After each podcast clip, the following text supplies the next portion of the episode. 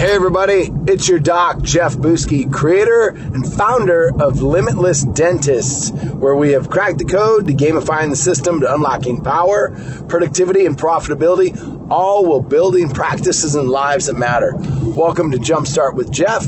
Today's topic is this.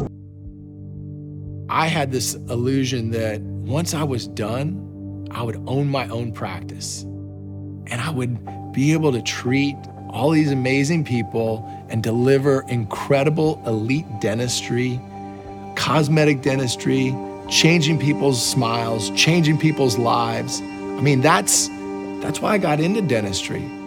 Once I got out of dental school, and then I realized that man, I need some more skills to be able to deliver that type of elite dentistry.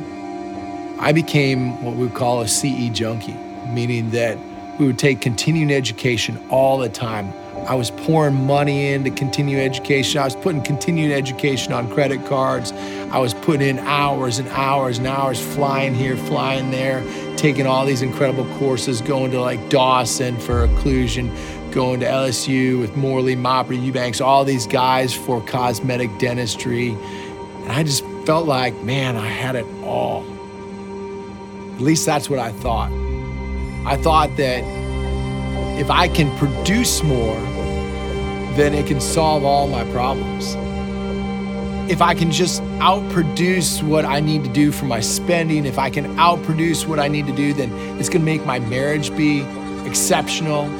It's gonna make my opportunities with my kids be amazing, that my experiences are gonna be on fire, that I'm gonna need everything that I can get spiritually, and the reality of it is, it was a big lie.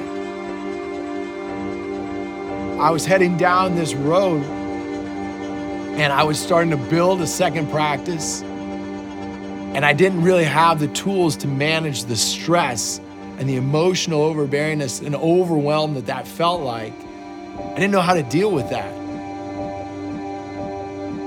Taking that into my family, it was the same patterns, unleashing again. And then all that anger would come out and it would just dump. And I would dump on my family. And I know that I would sit there and I would sedate and press it down and press it down. And then we'd drink. And then my wife and I would have explosive arguments because we'd finally had enough to, to drink and we would really say what's deep on our mind. And we started to fight and we started to battle and we started to pick at each other. And then it finally came about where my wife's words stopped me in my tracks. And she said, Jeff, I didn't sign up for this shit. She said, the kids and I walk around here every day on eggshells. And yet you come home and you blow on us, and we don't do anything but want to love you.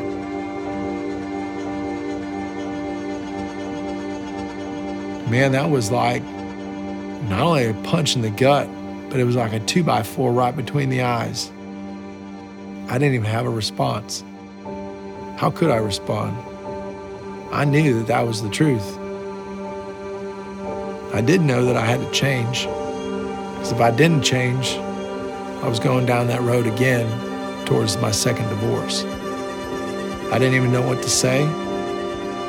I didn't even know what to do.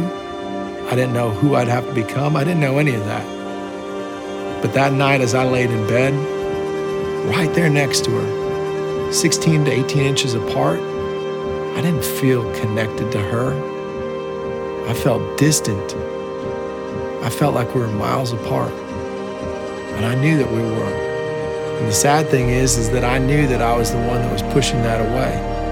I knew that I was the cause. All I did was pray. Prayed for help. I prayed to find a way out of what I'd created.